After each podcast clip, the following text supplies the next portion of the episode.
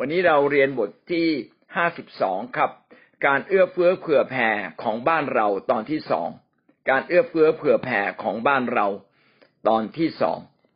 การเอื้อเฟื้อเผื่อแผ่เป็นสิ่งที่สำคัญที่จะทำให้บ้านเนี่ยมีความสุข บ้านใดไม่ค่อยมีความสุข ก็เป็นเพราะว่าบ้านนั้นเนี่ยอาจจะหมกมุ่นอยู่กับตัวเอง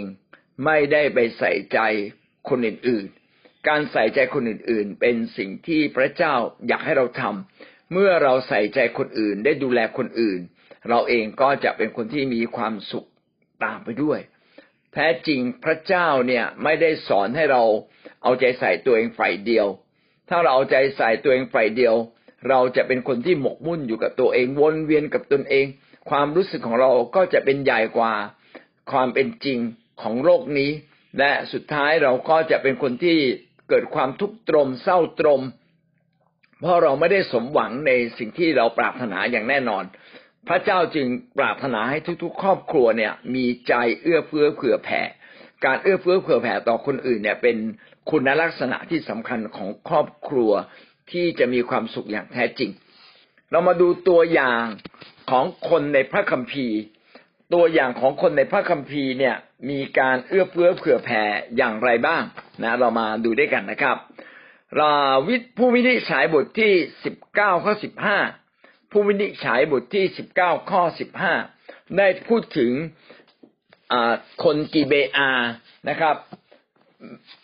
ไม่เป็นคนที่เอื้อเฟื้อเผื่อแผ่นะครับ เป็นคนที่ไม่ไม่ใส่ใจใครนะครับ ในกิจผู้มินิฉายบทที่สิบเก้าข้อสิบห้านะครับ เขาจึงแวะเข้าไปค้างคืนที่เมืองกิเบอา เขาก็แวะเข้าไปนั่งอยู่ที่ลานเมือง เพราะไม่มีใครเชิญให้เขาเข้าไปค้างในบ้าน ในสมัยก่อนโน้นเนี่ย ไม่มีโรงแรม ไม่มีโรงแรมเมื่อเราเดินทางไปตกค่ำที่เมืองใดเมืองหนึ่ง เนี่ย มันต้องหาที่พัก ส่วนใหญ่ก็ต้องไปพักกับใครสักคนหนึ่ง ก็ต้องมีชาวบ้านนะครับ ที่เขามีน้ำใจ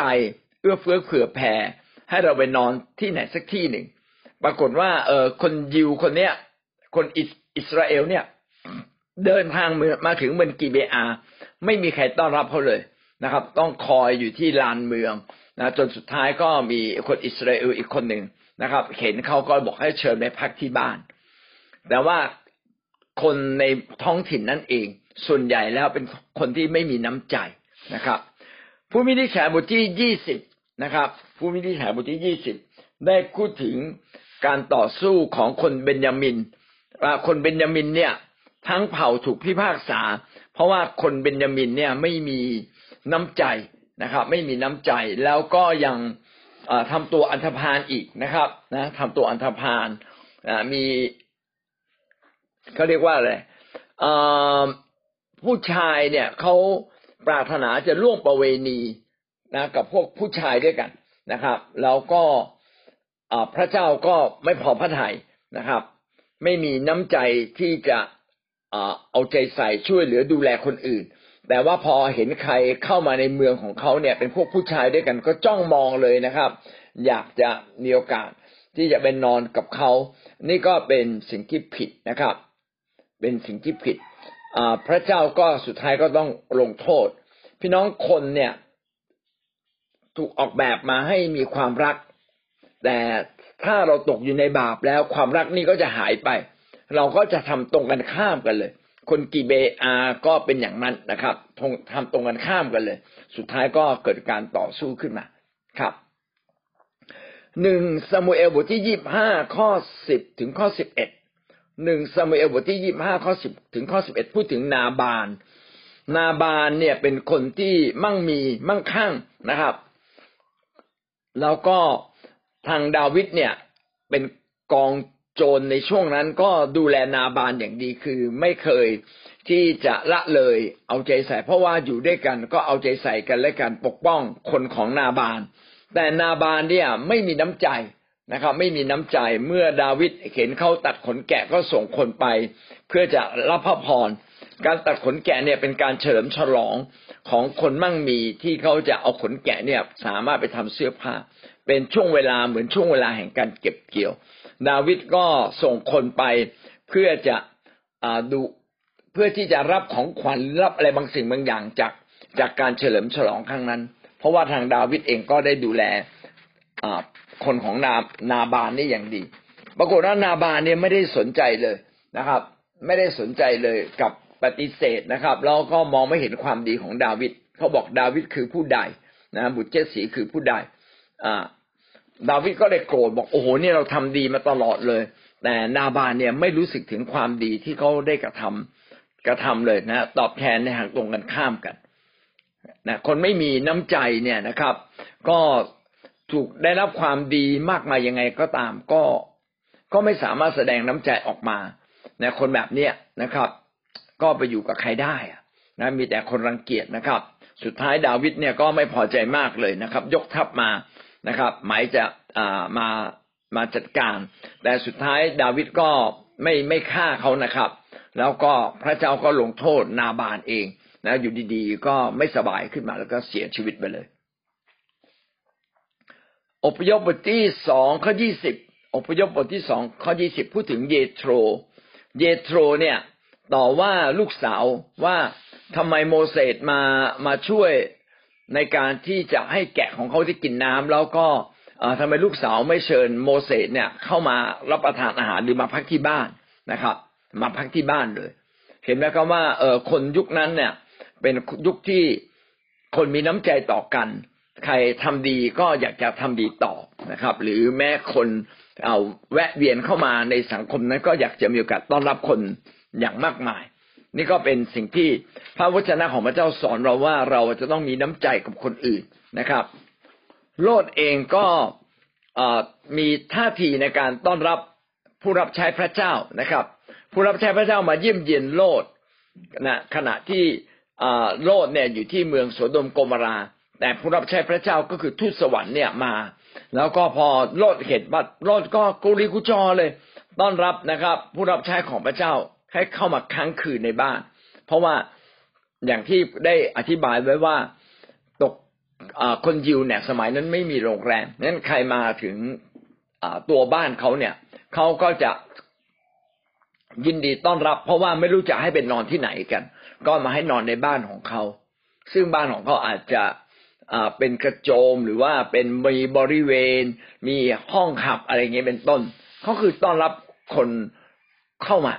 เมื่อเมื่อเราเป็นคริสเตียนเนี่ยพี่น้องบ้านของเราเวลาทำบ้านเนี่ย เราควรจะมีห้องพิเศษไว้จัดห้องพิเศษไว้เพื่ออะไรครับ เพื่อเวลาผู้รับใช้พระเจ้าผ่านไปผ่านมา หรือใครผ่านไปผ่านมา ก็จะได้มีโอกาสแวะเวียนมานอนที่บ้านของเรานะแต่บางบางคนก็ไม่ได้ทำที่บ้านเลยนะครับ มีผู้รับใช้ผ่านมา ก็ยินดีเปิดเปิดโรงแรมให้ไปนอนเลยนะครับ เพื่อเหมือนกับเป็นการได้ดูแลผู้รับใช้ของพระเจ้า โลดก็เป็นอย่างนั้นนะครับ ก็ต้อนรับทูตสวรรค์ของพระเจ้าอย่างดีให้มาค้างคืนที่บ้าน นางราหับก็เช่นเดียวกันนะครับ นางราหับก็เป็นคนที่ต้อนรับนะครับ ผู้สอดแนมอย่างดี โยชัวบทที่สองข้อหนึ่งถึงข้อสิบหกนางราหับเนี่ยต้อนรับคนสอดแนมอย่างดีเลย แล้วก็ยินดีให้พักอาศัยอยู่ในบ้านนะการมีน้ำใจ แล้วก็ความจริงใจของนางราหับ ก็ทำให้นางราหับได้ ซึ่งเป็นคนต่างชาติ ได้เข้ามาอยู่ในวงวานของของคนอิสราเอลนะต่อมาก็กลายเป็นบัมพบุรุษนะครับ ของคนยิวต่อไป ดาวิดเองก็เป็นคนที่มีใจเอื้อเฟื้อเผื่อแผ่เช่นในสองสมุเอลบทที่เก้าข้อเจ็ดถึงข้อสิบสาม สองสมุเอลบทที่เก้าข้อเจ็ดถึงข้อสิบสามดาวิดมีใจเอื้อเฟื้อเผื่อแผ่ต่อลูกหลานของซาอูล ที่ชื่อว่าเมฟีโบเชตเมื่อดาวิดได้ขึ้นมาเป็นกษัตริย์เนี่ยดาวิดก็สอบถามข้าราชการว่ายังมีลูกหลานซาอูลอยู่บ้างไหมเขาจะได้มีโอกาสตอบแทนบุญคุณนะตอบแทนคุณของอวงตระกูลของซาอูล เพราะว่าโยนาธานเนี่ยเป็น เพื่อนสนิทของของดาวิดโยนาธานเป็นลูกของซาอูลและเป็นเพื่อนสนิทของดาวิดแล้วดาวิดก็อยากจะดูแลลูกหลานของโยนาธาน เพราะว่าโยนาธานเนี่ยเสียชีวิตไปแล้ว เอ๊ะมีอะไรบ้างที่เราอยากจะตอบแทนเพื่อนที่ดีของเรา แสดงว่าดาวิดเนี่ยเป็นคนมีน้ำใจ แล้วก็ไปให้คนเนี่ยไปตามเมฟิโบเชตมานะแม้ว่าเมฟิโบเชตจะเป็นคนง่อยนะครับ เนื่องจากเกิดอุบัติเหตุขาเนี่ยหักไปนะครับ เดินไม่ได้ แต่ดาวิดก็ส่งมาชุบเลี้ยงไว้ แล้วก็มาให้รับประทานอาหารร่วมกับดาวิดเกือบทุกวันเลย ก็เป็นความรักของอดาวิดนะฮะที่มีต่อคนอื่น พี่น้องคนที่มีใจเอื้อเฟื้อเผื่อแผ่แบบเนี้ยนะครับ พระเจ้าจะทรงอวยพร แม้ว่าทางวงตระกูลของซาอูลเอง จะเป็นคนที่มีใจร้ายโดยเฉพาะซาอูลเองนะครับ ใจร้ายกับดาวิดอย่างมากเลย แต่ดาวิดก็ก็ยังมีน้ำน้ำใจนะครับมีใจแห่งการเอื้อเฟื้อเผื่อแผ่ นี่คือนิสัยใจจริงของดาวิดและก็พระเจ้าก็ทรงพอพระทัยดาวิดนะครับ ขณะเรียกดาวิดว่าเป็นสหาย นี่ก็เป็นตัวอย่างของดาวิดนะครับ นอกจากนี้ยังมีตัวอย่างของหญิงไม้ชาวสาเรฟัต หญิงไม้ชาวสาเรฟัตเนี่ยก็แสดงน้ำใจต่อเอลียา เพราะว่าหญิงไม้เนี่ย คนนี้ยากจน ขณะที่เกิดทุกพิกภัยไม่มีอาหารการกิน หญิงไม้ก็คิดว่าจะเตรียมเตรียมทำขนม สมัยนั้นเวลาเขาจะทานข้าวกันเขาเอาแป้งมาทำเหมือนกับโรตีแบบเนี้ยนะเขาเรียกขนมนะครับ แล้วก็เพื่อจะกินแล้วก็จะได้เสียชีวิต แต่เมื่อเจอกับเอลียา เอลียาท้าทายหญิงไม้บอกว่าให้ทำขนมก้อนเล็กก็คือเอโรตีก้อนเล็กๆเนี่ยมาให้เขากินก่อนนะครับ แล้วก็ปรากฏว่าหญิงไม้คนนี้ก็ยินดีนะครับเอื้อเฟื้อเผื่อแผ่ไหนๆเรากินมากกินน้อยไม่เป็นไรกินแล้วเราก็อยากจะตายแล้วนี่ก็แบ่งให้กับเอลียา ในความมีน้ำใจของหญิงไม้ชาวสาเรฟัตคนนี้แหละ พระเจ้าก็อวยพรเขานะครับ ให้สิ่งต่างๆของเขาเนี่ย ไม่หมด เช่นแป้งไหนหาย ซึ่งมันน่าจะหมดแล้วก็กลับมีอีก น้ำมันซึ่งใช้ในการทอดอขนมขนมปังเนี่ยนะฮะหรือทอดโรตีเนี่ย มันหมดแล้วอะ แต่พระเจ้าก็กลับให้มีอีก การมีน้ำใจต่อคนอื่นจากเอื้อเฟื้อเผื่อแผ่ต่อคนอื่นเนี่ย พระเจ้าก็จะกลับอวยพร ความมีน้ำใจของเรา และเราก็จะได้รับเกินกว่าสิ่งที่เราได้จ่ายออกไปเสียอีก นี่คือหลักการของพระคัมภีร์ของพระเจ้าคือพระพระเจ้าอยากเห็นเราเอื้อเฟื้อเผื่อแผ่ต่อคนอื่นนะครับ มีคนรวยมากมายนะครับ แต่เป็นคนที่แม้มีเยอะก็ไม่ยินดีให้กับใคร อยากจะเก็บไว้ใช้ส่วนตัวแท้จริงพระเจ้าเนี่ยอยากเห็นเราให้คนอื่น แล้วก็เราให้ด้วยใจ เราควรจะให้ตามสัดส่วนแห่งหัวใจแห่งความเอื้อเฟื้อ ผื่อแผ่ของเรา เราควรจะฝึกให้เป็นคนที่มีน้ำใจเอื้อเฟื้อเผื่อแผ่ ถ้าเราให้ออกไปก็เชื่อหลักการของพระเจ้าว่าพระเจ้าจะอวยพรเรากลับมานะครับ ไม่ว่าจะเป็นเรื่องทรัพย์สิน เป็นเรื่องอายุของเราเป็นเรื่องเวลา เป็นเรื่องการงานต่างๆ ทั้งสิ้นทั้งปวงของเรา เราหว่านสิ่งใดออกไป พระเจ้าก็จะอวยพร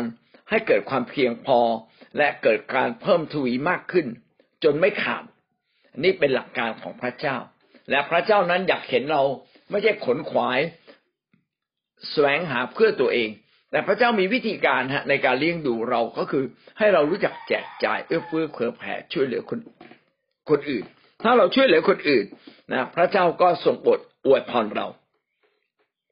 เรื่องนี้ก็ในพระคัมภีร์ก็เปรียบเหมือนกับว่าอะไรครับ เปรียบเหมือนกับว่าเราหว่านอะไรเราเราก็จะได้เก็บเกี่ยวนะพี่น้องเราหว่านเมล็ด พืชอะไร สุดท้ายเราก็ได้เก็บเกี่ยวผลของเมล็ดพืชนั้นนะกาลาเทียบทที่หกนะครับ ก็พูดไว้นะครับว่าถ้าหวานในย่านเนื้อหนัง เราก็เก็บเกี่ยวในย่านเนื้อหนังแต่ถ้าเราหวานในพระวิญญาณเราก็เก็บเกี่ยวในพระวิญญาณอันนี้ก็เป็นสิ่งที่สำคัญว่าพระเจ้านะอยากเห็นเราได้มีใจแห่งการให้มีใจแห่งการช่วยเหลือคนอื่น มีใจแห่งการรู้จักรับรองคนอื่น ดูแลคนอื่น แบ่งปันสิ่งดีๆ ให้กับคนอื่น นี่ก็เป็นสิ่งที่พระเจ้าบอกกับเรานะครับ กาลาเทียบทที่ห้าข้อที่แปดนะครับ ได้อ่านให้ฟังนิดหนึ่งผู้ที่หวานในย่านเนื้อหนังของตนก็จะเกี่ยวเก็บความเปื่อยเน่าของเนื้อหนังนั้น แต่ผู้ที่หวานในย่านพระวิญญาณก็จะเกี่ยวเก็บชีวิตนิรันดร์จากพระวิญญาณนั้น อย่างเมื่อล้าในการทำดี พระเจ้าก็สอนเรานะครับว่า อย่าให้เราเมื่อล้าในการทำดีเลย ให้เราทำดีต่อไปนะครับ หวานในย่านเนื้อหนัง เราก็ได้เนื้อหนังถ้าเราเห็นแก่ตัวพยายามรวบรวมทุกอย่างมาอยู่ที่เรานะพี่น้องเราก็จะกับสูญเสียไป แต่ถ้าเรายินดีแจกจ่ายออกไป มีน้ำใจ พระเจ้ากลับให้เราได้รับ และก็มนุษย์ส่วนใหญ่เนี่ยมักจะกลัวการให้กลัวการเอื้อเฟื้อเผื่อแผ่ เพราะว่าตัวเองจะหมด แต่พระเจ้าบอกลองดูสินะครับ ลองดูเมื่อเราเอื้อเฟื้อเผื่อแผ่พระเจ้าจะอวยพรเหมือนอย่างพระคัมภีร์ที่เราพูดมามากมายใช่ไหมฮะ ว่าเมื่อเขาอวยพรคนอื่น พระเจ้าก็ทรงโปรดอวยพรเขาอย่างมากมายเช่นเดียวกันเอเมนมีอีกตัวอย่างหนึ่งที่น่าสนใจนะครับ ก็คืออตัวอย่างของเอลิชา เอลิชาเนี่ยได้รับการเลี้ยงดูจากหญิงชาวชูเนม ในสองพงกษัตริย์บทที่สี่ข้อแปดถึงข้อสิบเอ็ดคือหญิงชาวสองพงกษัตริย์บทที่สี่ข้อแปดถึงข้อสิบเอ็ดหญิงชาวชูเนมเป็นคนที่มีฐานะดี แล้วก็เอลิชาเนี่ยต้องผ่านบ้านเขาตลอดเลย เอลิหญิงชาวชูเนมก็ต้อนรับเอลิชาบอกเอางี้แล้วกันเดี๋ยวจะทำห้องห้องหนึ่งให้เลยนะครับ เป็นห้องชั้นบน แล้วก็ให้เอลิชามาพักบอกว่า ครั้งใดที่ผ่านมาก็มามาพักที่บ้านเขาได้เลย แล้ววันหนึ่งเนี่ย ปรากฏว่าหญิงคนนี้ไม่มีไม่มีลูกนะเอลิชาก็อวยพรเขาให้มีลูกเขาก็ดีใจมากเลยนะครับ อืได้ดูแลผู้รับใช้ แล้วผู้รับใช้ก็อวยพรให้เขามีลูกได้ ก็เป็นความดีอกดีใจ พี่น้องจะเห็นว่าถ้าเราเป็นคนที่เริ่มต้นฝ่ายวิญญาณอย่างถูกต้อง พระเจ้าก็อวยพรฝ่ายวิญญาณเราอย่างถูกต้องด้วย ในการทำงานต่างๆ อยากให้เราเริ่มต้นอย่างถูกต้องนะครับ ถ้าเราเริ่มต้นอย่างถูกต้อง พระเจ้าก็อวยพรเรา มันไม่ได้เกี่ยวกับว่าสถานการณ์บีบรัดเรา หรือไม่บีบรัดเรา มันเกี่ยวกับว่าแม้สถานการณ์ที่บีบรัดเรา แต่เราก็แสดงด้วยท่าทีอย่างถูกต้อง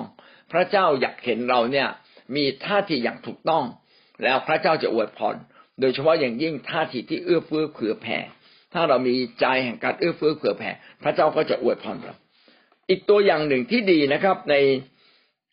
ปฐมกาลบทที่สิบแปดข้อหนึ่งถึงข้อแปด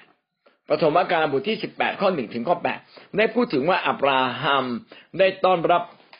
ชายแปลกหน้าสามคน แล้วก็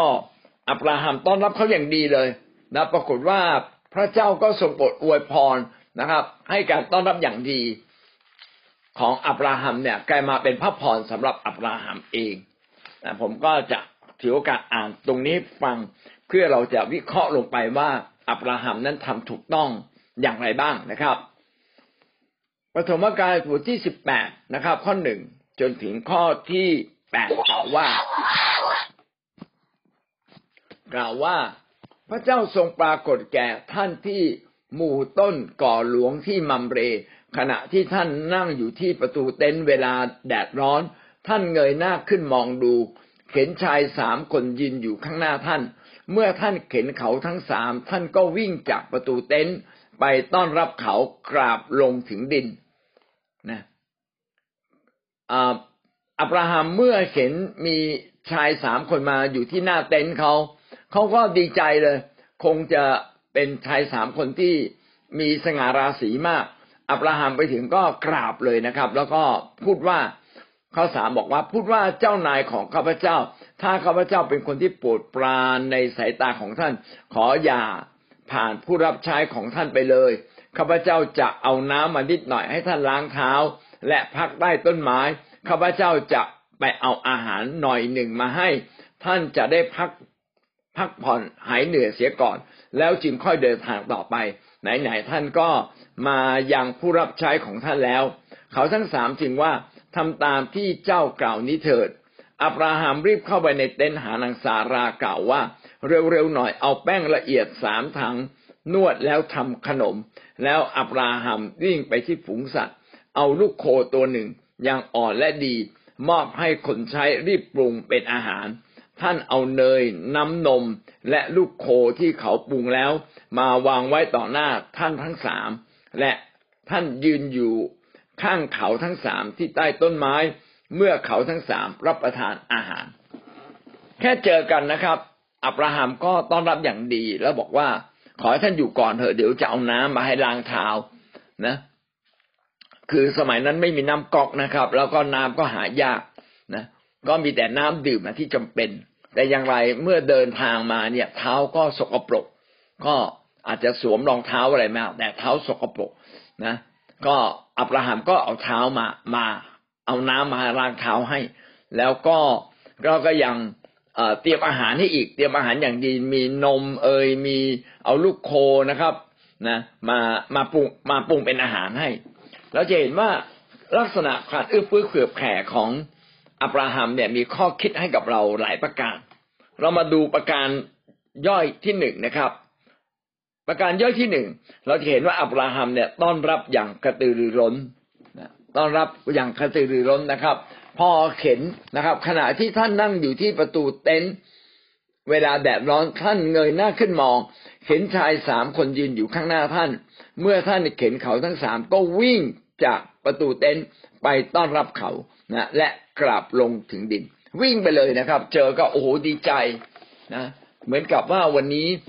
ที่บ้านเรามีข้าราชการหรือมีคนสูงสักผ่านมาที่บ้านเรา แล้วเราก็ไปถึงก็วิ่งไปเลย ขอขอเรียนเชิญนายท่านมานั่งให้หายพักร้อนสักนิดหนึ่งจะเอาน้ำมาให้จะเอาขนมนมเนยมาให้ทานนะกระตือรือร้น พี่น้องการกระตือรือร้นเนี่ย เป็นวัฒนธรรมของคนในยุคนั้นนะครับ ที่อยากจะต้อนรับคนอื่น คริสเตียนก็เช่นเดียวกันนะครับ คริสเตียนเราต้องมีใจในการห่วงใยคนอื่นเสมอ เห็นแก่คนอื่นอยากจะต้อนรับคนอื่น ใครมาบ้านเรานะยินดีต้อนรับเขา เชิญนั่ง เชิญทานอาหารนะครับคนใต้ก็มีลักษณะพิเศษนะครับว่าเมื่อใครเจอหน้าเราสมมุติว่าขับรถมา แล้วก็ไม่ยอมลงจากรถเลยนะครับ เราก็รู้สึกว่าเอ๊ะทำไมเขาเขาเนี่ยแค่ทักทายไม่ลงจากรถเลย เชิญมาแวะเยี่ยมก่อนดีไหมอะไรเงี้ย ถ้าเราไปบ่อยๆเราไม่ลงเรื่อยๆนะเขาจะรู้สึกน้อยใจมากเลยนะดีที่สุดก็คือลงจากรถแล้วก็ให้เขาต้อนรับเราในในทำนองกลับกัน เมื่อใครมาบ้านเราก็อยากให้เราเป็นคนที่มีน้ำใจต้อนรับคนอื่นนะครับ เอาน้ำมาให้ เอาขนมมาให้ทาน เอาผลไม้มาให้ทาน ถ้าถึงเวลากินข้าวก็ชวนเลยนะครับนะผมอยากทานข้าวด้วยกันนะเดินเชิญมาทานข้าวด้วยกันดีไหมครับ อะไรเงี้ยนะครับนะ ก็เดินเชิญเขาเลย ประการที่สองนะครับท่าทีในการเอื้อเฟื้อเผื่อแผ่ไม่เพียงแต่กระตือรือร้นนะครับ อันที่สองวิงวอนให้ได้รับการดูแล วิงวอนเขานะครับ อับราฮัมรู้สึกว่ามันเป็นพรมากกว่าเป็นภาระในการดูแลคนแปลกหน้า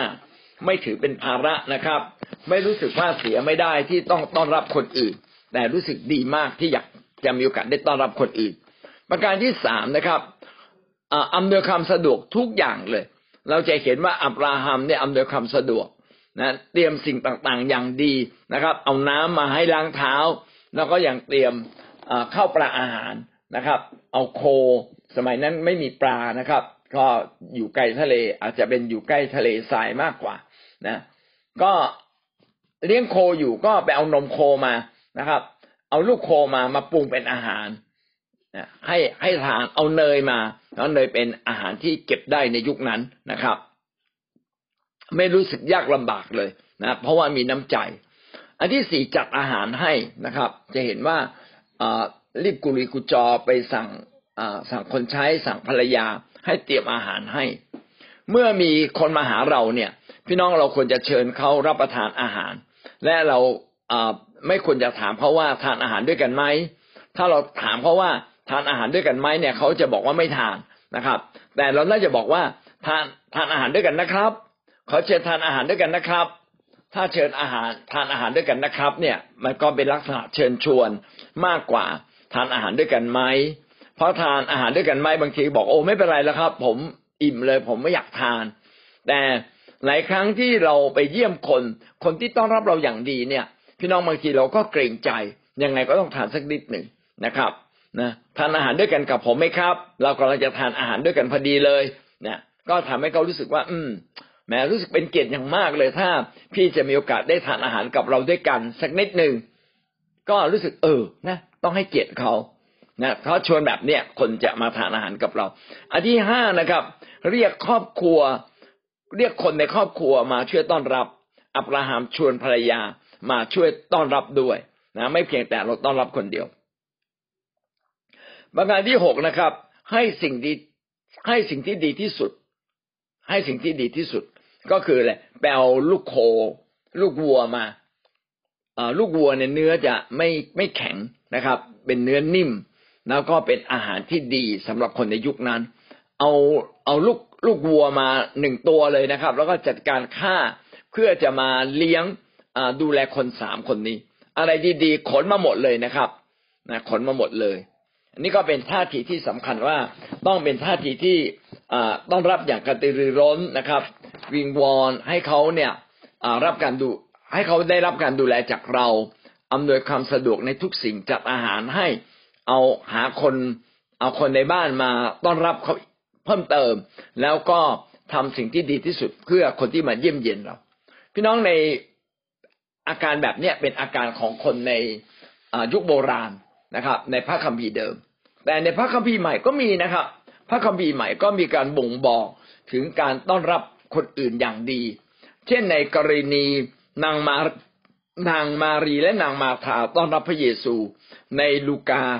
บทที่สิบข้อสามสิบแปดนะเมื่อพระเยซูเดินผ่านเดินผ่านไปนะครับ มารีมาธาก็ต้อนรับพระเยซูเข้าไปที่บ้านเลย เพราะว่าสมัยนั้นไม่มีร้านก๋วยเตี๋ยวนะครับ ไม่รู้จะไปกินร้านไหน แล้วก็ไม่มีเซเว่นอีเลเว่นด้วย ดังนั้นเนี่ยเมื่อใครผ่านมาเราให้เกียรติเขาก็เชิญเขาเลยครับ เชิญเขามานั่ง เชิญเขามาทานอาหาร นางมารีนางมาธาก็ได้ทำเช่นนั้นศักเคียสเองก็เช่นเดียวกันนะครับซักเคียดซึ่งเป็นนายด่านเก็บภาษี เมื่อเห็นพระเยซูเนี่ยเดินผ่าน ก็อยากเห็นพระเยซูนะเพราะว่าตัวเตี้ยก็เลยจะปีนขึ้นต้นมะเดื่อไปเชงเง้อมองพระเยซู แล้วก็สุดท้ายสักเคียดก็ขอพระเยซูเนี่ยไปทานอาหารที่บ้านเขา ในลูกาบทที่สิบเก้าข้อห้าถึงข้อหกต้อนรับอย่างดี เมื่อสักเกตเนี่ยต้อนรับอย่างดีพบพระเยซูปั๊บสักเกตกลับใจเลย การที่เราได้ต้อนรับคนคนหนึ่งเนี่ย เป็นโอกาสที่เราจะได้รับพระพรอีกคนหนึ่งคือนางลิเดียนะครับ นางลิเดีย ก็เป็นคนที่ต้อนรับผู้รับใช้ของพระเจ้าในกิจการบทที่สิบหกข้อสิบห้ากิจการสิบหกข้อสิบห้าเนี่ยนางลิเดียได้มาพบกับเปาโล แล้วก็นางลิเดียก็วิงวอนขอร้องเลยนะครับ ว่าถ้าเปาโลจะไม่รังเกียจก็เชิญเปาโลไปพักที่บ้าน เพื่อจะได้ประกาศข่าวประเสริฐกับคนในเมืองนั้นๆก็นางลิเดียก็ เป็นคนที่มีน้ำใจกับผู้รับใช้ของพระเจ้าแม้เจอกันครั้งแรก เจ้าแห่งเกาะมอนตาเจ้าแห่งเกาะมอนตานะครับ ซึ่งตอนนั้นเรือของเปาโลเนี่ยแตกนะครับ ก็มีคนประมาณสองร้อยกว่าคนที่รอดตายอยู่ที่เกาะมอนตาแต่ก็เจ้าเกาะมอนตาเนี่ยก็ต้อนรับเปาโลแล้วก็เลี้ยงดูเลี้ยงดูลูกเรือทั้งหมดนะครับ กับบรรดาทหารที่คุมเปาโลมา เห็นไหมว่าในยุคนั้นคนเนี่ยมีน้ำใจนะครับ มีน้ำใจโดยเฉพาะเรื่องอาหารการกินเรื่องที่หลับที่นอนเอื้อเฟื้อเผื่อแผ่ต่อกันและกันจริง ๆ ในสองทิโมธีบทที่หนึ่งข้อสิบหกสองทิโมธีบทที่หนึ่งข้อสิบหกได้พูดถึงโอเนซิโฟรัสโอเนซิโฟรัสเนี่ยเป็นคนที่ไปดูแลเปาโลถึงในคุกนะเป็นทาสนะครับ เป็นทาสแต่ว่าพอมาเชื่อพระเยซู เป็นทาสที่หนีมาด้วย มาเชื่อพระเยซูก็รู้สึกว่าจิตใจเนี่ยเปลี่ยนใหม่ชีวิตเปลี่ยนใหม่ พอเปาโลเนี่ยอยู่ในคุกต้องติดคุกในยุคนั้น เปาโลไม่ได้ผิดร้ายแรง ไม่ใช่เป็นอาชญากร แต่ว่าผิดบางเรื่อง แล้วก็จะต้องอมีการพิพากษามีการตัดสิน ซึ่งเปาโลก็ถวายดีกาเลยต้องไปเฝ้า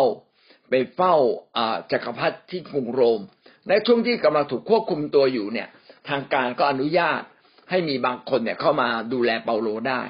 คนนั้นชื่อโอเนซิโฟรัสนะครับ โอเนซิโฟรัสก็อยู่กับเปาโล แล้วก็ดูแลรับใช้เปาโลนะเหมือนลูกรับใช้พ่ออย่างดีเลย เพื่อเปาโลจะได้ทำงานของเปาโลนะถ้าถ้านึกในภาพก็เหมือนกับว่าเปาโลเนี่ยกำลังเปิดโน้ตบุ๊กแล้วก็ต้องกำลังพิมพ์กำลัง กำลังรวบรวมเอกสารกำลังรวบรวมข้อมูลกำลังสอนกำลังส่งข้อความต่างๆ แล้วก็โอเนซิฟอสก็เป็นคนดูแลอ่าทานมาม่าไหมครับนะทานบะหมี่ไหมครับนะเป็นต้นนะครับ แล้วก็เสื้อผ้าอาจจะซักให้ เห็นไหมครับว่า การที่คนมีน้ำใจ แล้วก็มาดูแลผู้รับใช้ก็จะทำให้ผู้รับใช้เนี่ยทำงานได้ดีดียิ่งขึ้น โอเนสิปลัสก็เป็นคนนั้นนะครับ ที่ได้ถวายตัวเองออกไป เพื่อจะดูแลท่านเปาโลซีโมนช่างฟอกหนังก็เป็นคนที่เลี้ยงดูเปโตรนะครับ ในกิจการบทที่สิบข้อสามสิบสองซีโมนช่างฟอกหนังเป็นคริสเตียนที่มาเชื่อพระเจ้า แล้วก็เปโตรเป็นผู้รับใช้ก็ต้อนรับเปโตรอยู่ที่บ้านของเขา เปโตรก็มีโอกาสได้แสวงหาพระเจ้าเข้าเฝ้าพระเจ้า แล้วก็ออกไปรับใช้พระเจ้าตลอดนะครับ พักอยู่ที่ไหนครับ พักอยู่ที่บ้านซีโมนช่างฟอกหนัง ทั้งหมดนี้ทำให้เราเห็นอย่างหนึ่งว่าในพระคัมภีร์เนี่ยมีการยกตัวอย่าง ทั้งในพระคัมภีร์เดิม ทั้งในพระคัมภีร์ใหม่นะว่าต้องมีน้ำใจ การมีน้ำใจเป็นสิ่งที่พระเจ้านั้นทรงพอพระทัยอย่างยิ่งนะครับทรงพอพระทัยอย่างยิ่ง อยากให้เราเป็นคนมีน้ำใจ ถ้าเราเป็นคนที่ไม่มีน้ำใจ พระเจ้าก็ไม่รู้จะเอาช่องไหนมาอวยพรเรา การมีน้ำใจการเอื้อเฟื้อเผื่อแผ่เป็นการเปิดช่องชีวิตของเรา ให้พระเจ้าสามารถอวยพรเราได้มากขึ้น ดังนั้นอะไรที่เราสามารถเอื้อเฟื้อเผื่อแผ่ต่อคน พี่น้องทำเถอะครับนะ แม้คนนั้นเขาจะเข้าใจไม่เข้าใจ แต่การทำการเอื้อเฟื้อเผื่อแผ่ของเราเนี่ย จะเป็นช่องทางที่พระเจ้าจะอวยพรเรานะนนี้ก็เป็นสิ่งที่ ตรงกันข้ามกับโลกนี้เลยนะครับ โลกนี้บอกให้ทำดี เฉพาะกับคนที่เขาทาดีกับเรา แต่ในทางพระเจ้าให้เราทำดีเสมอนะครับ เพื่อเขาจะได้รู้ว่าพระเจ้าดีอย่างไร วันหนึ่งเขาสำนึกขึ้นมา เขาจะได้รู้ว่าอ๋อคนฝ่ายพระเจ้าต้องเป็นคนแบบนี้เองนะอยากให้เรารักษาชีวิตแห่งการเอื้อเฟื้อเผื่อแผ่ นี่คือประการที่หนึ่งนะครับว่าพระเจ้านั้นมีหลักการอย่างไรบ้างในพระคัมภีร์ นะแล้วมีคนใครบ้างในพระคัมภีร์ที่เป็นตัวอย่างในการเอื้อเฟื้อเผื่อแผ่ประการที่สองนะครับ แรงจูงใจครับ แรงจูงใจหลักในการเอื้อเฟื้อเผื่อแผ่คืออะไรทำไมต้องมีการเอื้อเฟื้อเผื่อแผ่แล้วทำไมคนสมัยเก่า เขาจึงเอื้อเฟื้อเผื่อแผ่กับคนมากมาย แท้จริงถ้าเรามองดูโลกนี้ โลกนี้เราไม่ได้สร้างนะครับ แต่โลกนี้พระเจ้าสร้าง แล้วก็ทำให้เกิดความบริบูรณ์ในทุกสิ่ง เราเพียงแค่ไปเดินหา เราก็ได้ทรัพย์สิ่งของละนะครับ เพียงแค่เราเข้าไปล่าสัตว์ เราก็ได้สัตว์มากินละเราไม่ได้เริ่มต้นทำทุกสิ่งด้วยตัวเราเองนะครับ เราจะเห็นว่าหลักก็คือว่าพระเจ้าให้เราเปล่าเปล่าพระเจ้าให้เราเปล่าเปล่าดังนั้นเมื่อเรารับมาเปล่าเปล่า หลักการของพระเจ้าก็คือ เราก็ควรจะให้คนอื่นเปล่าเปล่าด้วย เช่นเดียวกัน แม้ว่ายุคนี้สังคมนี้จะเปลี่ยนไปบ้างแล้วนะครับ ทุกอย่างเราต้องทำนะครับ ถ้าเราไม่ทำทำมาหากินเราก็จะไม่ได้ จริงไหมครับ แต่อย่างไรก็ตามแม้มีความจำกัดในการทำมาหากิน พระเจ้าก็อยากให้เรามีน้ำใจ มีการเอื้อเฟื้อเผื่อแผ่ทำอย่างดีกับคนอื่นนะครับ เพื่อเขาจะได้รู้ว่า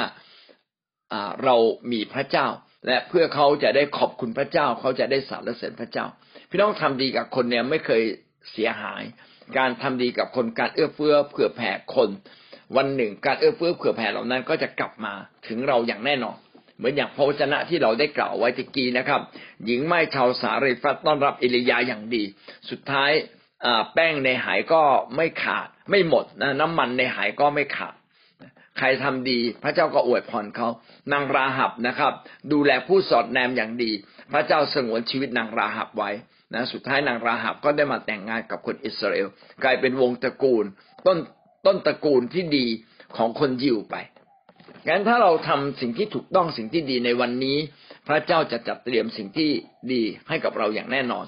นะหลักการในการเอื้อเฟื้อเผื่อแผ่ก็คือว่าทำให้กับคนอื่นนะครับ เหมือนกับ พระเจ้าทำกับเรา ไม่ต้องคิดมากนะครับ ประการที่สามครับ มีใครบ้างที่เราควรจะช่วยเหลือเขา ที่เราควรจะดูแลดูแลเขานะครับ อันที่หนึ่งครับคือผู้ที่เดินทาง ผู้ที่เดินทางไปไปมามายอนบทที่สามยอนข้อห้าข้อหกสามยอนข้อห้าข้อหกได้กล่าวว่า ท่านที่รักเมื่อท่านกระทำสิ่งใดให้พี่น้อง โดยเฉพาะอย่างยิ่ง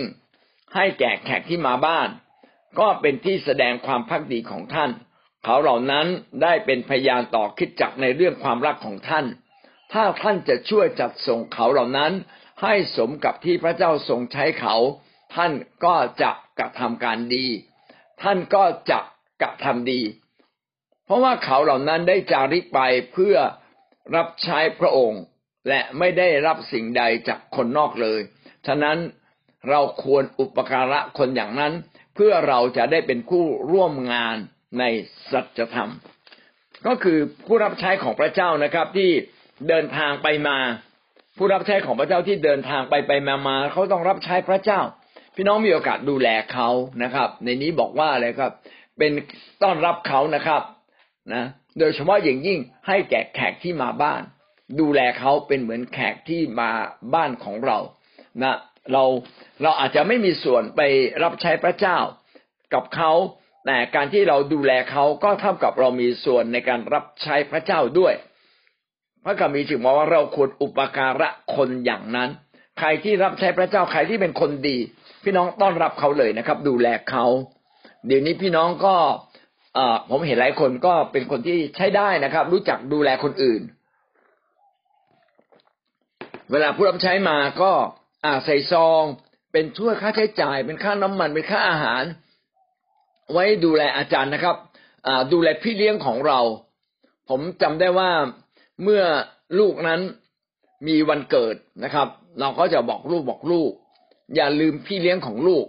นะวันเกิดลูกก็จริงเนี่ยนะ ไม่ใช่วันที่เราจะคอยรับรางวัล แต่เราควรเนี่ยจะเอาของขวัญไปให้แก่คนที่มีบุญคุณต่อชีวิตของเรา ไปดูแลพี่เลี้ยงของเธอนะ ขอบคุณเขาเดี๋ยวนี้เขาโตแล้วนะเดี๋ยวนี้เขาโตแล้วเขาก็เอาเอาเงินใส่ซอง ถวายพี่เลี้ยง พี่เลี้ยงใครอะ คนที่ดูแลเรานะไปถวายผู้นำถวายคนที่ให้ความรู้การศึกษากับเรา ให้สอนสร้างชีวิตของเราเขาคนเหล่านั้นควรจะได้รับสิ่งดีนะครับ ใครเลี้ยงแกะควรจะได้อ่าลูกแกะ ใครเลี้ยงแกะก็ควรจะได้นมแกะ ใครเลี้ยงแกะก็ควรจะได้ ขนแกะนะครับ อันนี้ก็คือสิ่งที่พระเจ้า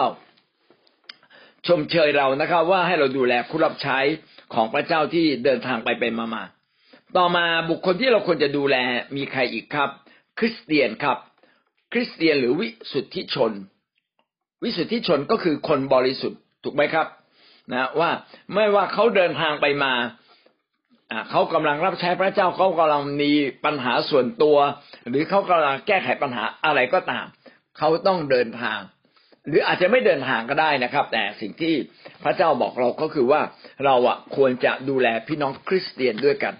ใครยากลำบากตกงาน ซึ่งช่วงนี้ตกกันเยอะเนาะเพราะว่าเรื่องโควิดเนี่ยกิจการต่างๆ อาจจะแย่ลงงั้นเราไปหาใครก็ควรที่จะมีน้ำใจมีสิ่งนู้นสิ่งนี้ฝากฝากกันและกัน หนึ่งเปโตรบทที่สี่ข้อเก้ากล่าวว่า ท่านทั้งหลายจงต้อนรับเลี้ยงดูซึ่งกันและกันโดยไม่บน่นต้อนรับเลี้ยงดูกัน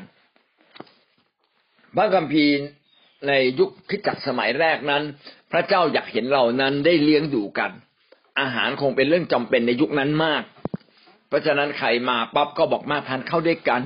นะคนจีนก็มักจะเลี้ยงข้าวใช่ไหมฮะ มา เจี๊ยบวยนะกินข้าวหรือยังมาทานข้าวด้วยกัน อย่างเงี้ยเป็นต้นงั้นเราก็ควรจะดูแลคนอื่น ทุกวันนี้ก็อาจจะไม่ใช่เรื่องอาหาร อาจจะต้องดูว่าเขามีอะไรลำบากบ้างไหมมีอะไรที่เราควรจะช่วย เช่นถามถ่ายเขาอย่างน้อยที่สุดเราต้องอธิษฐานเผื่อเขา แต่การเอื้อเฟื้อเผื่อแผ่เนี่ย ไม่ได้หมายถึงการอธิษฐานแล้วนะครับ อธิษฐานเป็นสิ่งที่เราต้องทำ แต่การเอื้อเฟื้อเผื่อแผ่หมายว่า มีสิ่งของบางสิ่งบางอย่าง ที่จะดูแลกันและกัน ต้องให้กับเขานะครับสามคนแปลกหน้า พระเจ้าอยากเห็นเราเนี่ย ได้ดูแลคนต่างถิ่น คนแปลกหน้า คนที่เราไม่รู้จักแต่เขามีความยากลำบากพอดีเราพบเห็นคนเหล่านี้มีความยากลำบาก มีความทุกข์ใจหนักใจดูแลเขานะครับ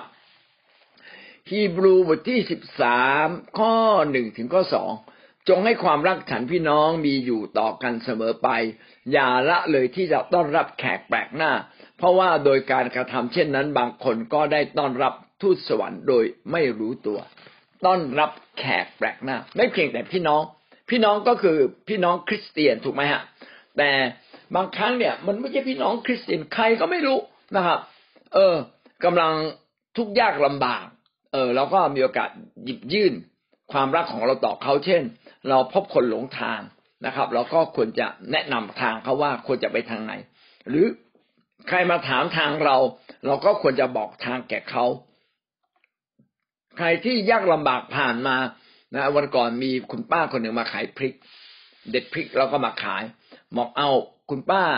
ทำไมต้องมาขายพริกอายุมากขนาดนี้แล้ว เขาบอกที่บ้านเนี่ยยังมีสามีนอนป่วยอยู่เลยเขา ปลูกต้นพริกไว้เขาก็เด็ดพริกเอามาขายถุงละยี่สิบบาท เพื่อจะไปซื้อข้าว เพื่อไปซื้อข้าว ก็เลยบอกพี่น้องบอกเนี่ยไปดูแลเขาเถอะเอาเข้าของไปให้เขาเขาจะเชื่อพระเยซูไม่เชื่อพระเยซูก็อีกเรื่องหนึ่งแต่การทำดีกับคนเนี่ย มีโอกาสเปิดใจคนทำให้คนเนี่ยมีโอกาสเชื่อพระเยซูได้ เราจึงต้องมีน้ำใจในการดูแลคนอยู่เสมอ นะครับและนี่เป็นสิ่งที่พระเจ้าอยากเห็นสิ่งที่เกิดขึ้นในชีวิตของเราจริง ๆ คนยากจนที่ไม่สามารถคืนแก่เราได้ในคนประเภทที่สี่สี่ประเภทนะอันที่หนึ่งผู้รับใช้ อันที่สองคริสเตียนสามคนแปลกหน้าอันที่สี่นะครับ คนยากจนที่ไม่สามารถตอบแทนเราได้ มีคนมากมายนะครับ ที่เขาลำบากยากจน แล้วเขาไม่สามารถตอบแทนเราได้ คนเหล่านี้คือคนที่เราควรจะช่วยเขานะครับ ลูกาสิบสี่ ข้อสิบสองถึงข้อสิบสี่ลูกาสิบสี่สิบสองถึงข้อสิบสี่ได้กล่าวดังนี้นะครับ ฝ่ายพระองค์ตัดกับคนที่เชิญพระองค์ว่า เมื่อท่านจะทำการเลี้ยงจะเป็นกลางวันหรือเวลาเย็นก็ตาม อย่าเชิญเฉพาะเรามิตรสหายหรือพี่น้องหรือญาติหรือเพื่อนบ้านที่มั่งมี เกือกว่าเขาจะเชิญท่านอีก ท่านจะได้รับการตอบแทน แต่เมื่อท่านทำการเลี้ยงจงเชิญคนจน คนพิการ คนขยเยกคนตาบอด แล้วท่านจะเป็นสุข เพราะว่าเขาไม่มีอะไรจะตอบแทนท่าน โดยว่าท่านจะได้รับตอบแทนเมื่อคนชอบทำเป็นขึ้นมาจากความตายแล้ว บางทีเราไปดูแลคนที่เขาตอบแทนเราได้อะให้เขา แล้วเราก็รู้ว่าอีกไม่นานเขาต้องให้เรากลับ คนหนึ่งคนคนคนเหล่านี้เป็นคนที่ตอบแทนเราได้ พี่น้องบอกว่า พระเจ้าบอกว่าก็ดี แต่อย่าเชิญแต่คนพวกนี้เลย ยังมีคนอีกประเภทหนึ่งที่เขาตอบแทนเราไม่ได้นะเป็นคนพิการเป็นคนขากระเพกเป็นคนยากจนเป็นคนที่ลำบากนะครับเขาไม่รู้จะอะไรมาตอบแทนเรา แต่พระเจ้าบอกว่าในวันสุดท้ายที่มีการพิพากษาพระเจ้าจะตอบแทนเรา ดังนั้นการมีน้ำใจก็เป็นสิ่งที่สำคัญ ที่เราต้องมีน้ำใจกับคนที่ดูเหมือนว่าเขาช่วยตัวเองไม่ได้เขาตอบแทนเราไม่ได้ แต่พระเจ้าจะเป็นผู้ที่ตอบแทนเขาแทนนะครับ มัทธิวบทที่ยี่สิบสองข้อสองถึงข้อสิบมัทธิวบทที่ยี่สิบสองข้อสองถึงข้อสิบก็พูดไว้ดีนะครับนะเนี่ยพี่น้องฟังด้วยกัน แผ่นดินสวรรค์อุปมาเหมือนกษัตริย์ องค์หนึ่งได้จัดการเลี้ยงเนื่องในพิธีอภิเษกมเหสี ให้ราชโอรสของท่าน แล้วใช้ข้าราชการไปตาม ผู้ที่รับเชิญในการนี้ แต่เขาไม่ใคร่จะมา ท่านยังใช้ข้าราชการอื่นไปอีก รับสั่งให้บอกผู้รับเชิญนั้นว่ามาดูเถิดเราได้จัดการเลี้ยงไว้แล้ว ทั้งวัวและสัตว์ ขุนแล้วของและ ทั้งวัวและสัตว์ขุนแล้วของเราก็ได้ข้าวไว้เสร็จ สิ่งสารพัดก็เตรียมไว้พร้อม จงมาในการอภิเษกนี้เถิด แต่เขาก็เพิกเฉยและไปเสียบางคนไปไร่นาของตน บางคนก็ไปทำการค้าขาย ฝ่ายพวกนอกนั้นก็จับข้าราชการทำการอัปยศต่างๆ แล้วฆ่าเสีย กษัตริย์องค์หนึ่งจึงทรงพระพิโรธกษัตริย์องค์นั้นจึงทรงพระพิโรธจึงรับสั่งให้ยกกองทหารไปปราบปรามฆาตกรเหล่านั้น และเผาเมืองเขาเสีย แล้วท่านจึงรับสั่งข้าราชการว่างานสมรสก็พร้อมอยู่ แต่ผู้ถูกเชิญนั้นไม่สมกับงาน เขตฉะนั้นจงออกไปตามทางหลวง พบใครๆก็เชิญมาในงานนี้ พวกข้าราชการก็ออกไปเชิญคนทั้งปวง ตามถนนแล้วแต่จะพบให้มาทั้งดีและชั่ว จนห้องโถงของงานนั้นก็เต็มด้วยแขกพี่น้องครับ พระเจ้ากำลังบอกว่า พระเจ้าเนี่ยมีงานมงคลสมรสสำหรับเราบนฟ้าสวรรค์ ก็เชิญคนมาเชื่อพระเยซูมากมายนะครับ แต่คนเหล่านั้นน่ะ มัวแต่ยุ่งกับธุรกิจของตัวเองนะบางคนก็ไปมัวแต่ทำมาหากินนะมัวแต่ไปค้าขายนะสิ่งที่พระเจ้าเชิญก็ไม่มานะเมื่อเมื่อไม่มาเนี่ย เราก็ยังไม่ว่าก็ยังมาทำร้ายต่อคนที่ไปเชิญอีก นะเขาก็กษัตริย์องค์นั้นก็เลยยกทัพนะไปจัดการเลย แล้วก็บอกว่าถ้าคนที่มีศักดิ์ศรีคนมั่งมีนะครับ ไม่มาเพราะเข็นแก่การงานของเขามากกว่าคำเชิญของกษัตริย์ เพราะฉะนั้นก็ไปเชิญใครก็ได้นะ ไปเชิญใครก็ได้ ทั้งในถนนหนทางในหมู่บ้านต่างๆ คนที่สมควรมาไม่สมควรมาเชิญมาให้หมดเลยนะครับ เพื่อมาในงานเลี้ยงนี้ พี่น้องเปรียบเหมือนชีวิตของเรานะครับ ชีวิตของเราเนี่ยพระเจ้าเชิญเราเพื่อที่จะเข้ามาร่วมสำรับกับพระองค์ เชิญเราเข้ามาอยู่ในอาณาจักรของพระองค์พี่น้องเราจริง ๆ เราไม่ใช่เป็นคนที่ทำอะไรกับพระองค์ได้เลยแล้วก็เป็นบุคคลเล็กๆทั้งนั้นเลยนะครับ เราไม่ใช่คนใหญ่คนโต เราไม่ใช่เป็นคนมีอำนาจแต่พระเจ้าก็เรียกเรามา พี่น้องครับนี่เป็นพระคุณของพระเจ้า พระเจ้าเอื้อเฟื้อแม้กับคนที่ตอบแทน พระองค์ไม่ได้ อย่างพวกเราเนี่ยไม่รู้จะตอบแทนอะไรพระองค์ พระองค์ยังเรียกมาเลย มาชุบชีวิตเราขึ้นมาใหม่ มาดูแลชีวิตเรา จนเราพอจะลืมตาอ้าปากได้ เราจึงจะมาตอบแทนพระองค์ในทีหลังนะด้วยความสำนึกในพระคุณในพระเจ้าก็บอกในพระวจนะของพระเจ้าทำนองเดียวกัน เวลาเราทำดีอะอย่าคิดถึงแต่คนที่จะคืนหนี้เราได้ อย่าคิดถึงแต่คนที่เขาสามารถตอบแทนความดีเราได้ทำกับเขา ทั้งทั้งที่เขาตอบแทนเราไม่ได้ อย่างเหมาะสมนะพระเจ้าอยากเห็นเรามีจิตใจกว้างขวางเช่นนั้น ถ้าเราทำแบบนี้เราจะได้รับพระพรดังนั้นเราควรจะช่วยใครบ้างนะครับ ก็มีสี่ประเภทด้วยกันหนึ่งผู้รับใช้ของพระเจ้า อันที่สองคริสเตียนในที่สามคนแปลกหน้า อันที่สี่คือคนยากจนที่ไม่สามารถตอบแทนเราได้ ประการที่สี่นะครับ พระเจ้าทรงมีวัตถุประสงค์อะไรในการเอื้อเฟื้อเผื่อแผ่ เอแล้วพระเจ้าทรงสั่งให้เราเอื้อเฟื้อเผื่อแผ่ทำไมนะครับ การที่เราสามารถเอื้อเฟื้อพระเจ้าสั่งให้เราเอื้อเฟื้อเผื่อแผ่ต่อคนอื่นนั้น มีวัตถุประสงค์ของพระเจ้าดังนี้นะครับ ก็คือให้เราเป็นการหนุนน้ำใจ เป็นการให้กำลังใจคนอื่น เมื่อเราสามารถที่จะช่วยเหลือคน ก็ทำให้คนนี้มีกำลังใจนะครับ การที่เราทำดีต่อคนอื่น ก็ทำให้คนมีกำลังใจ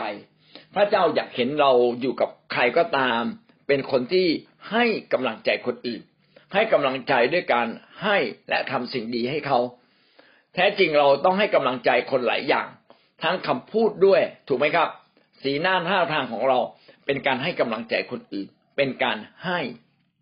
นี่คือการเอื้อเฟื้อเผื่อแผ่ และก็ถ้าเป็นไปได้ให้สิ่งของด้วย การที่เราเอื้อเฟื้อเผื่อแผ่ต่อคนอื่น ก็เป็นวิธีการที่ จะนำคนมารู้จักกับพระเจ้านะครับ โดยเฉพาะอย่างยิ่งตอนไหน ตอนที่เขายากลำบาก ตอนเขายากลำบากเขาขาดกำลังใจ ขาดคนเอาใจใส่นะถ้าเรามีโอกาสเอาใจใส่ในขณะที่คนเขายากลำบาก ยอมเสียสละตัวเองเสียสละสิ่งของเสียสละทรัพย์สินเงินทอง อันนี้เป็นสิ่งที่มาจากน้ำใสใจจริงของเรา ดังนั้นเนี่ยการที่เรามีโอกาสไปเยี่ยมคนที่โรงพยาบาลที่เขาไม่มีญาติก็เป็นเรื่องดี ไปเยี่ยมนักโทษนะที่เขาไม่มีญาติมาเยี่ยมเลย มีนักโทษจำนวนหนึ่งนะครับ ญาติก็ห่างไกลอยู่คนละจังหวัดเลย แค่ค่ารถเดินทางมาก็ยังไม่มีเลยอย่างเงี้ยเราก็มีโอกาสลองไปเสิร์ฟสอบถามดูว่าในคุกแห่งเนี้ยมีนักโทษที่ไม่มีญาติมาเยี่ยมจำนวนมากน้อยเพียงใดนะครับ ก็มีโอกาสไปดูแลคนยากคนจน ถ้าเราได้ดูแลคนยากคนจน พระเจ้าก็จะทรงเอื้อเฟื้อเผื่อแผ่กับเราด้วย พระเจ้าอยากให้เราให้กำลังใจต่อคนอื่นนะครับ ให้กำลังใจต่อคนอื่น โรมสิบสองข้อสิบสามโรมสิบสองข้อสิบสามพระเจ้าอยากเห็นเรานั้นทำดีด้วยความจริงใจนะครับ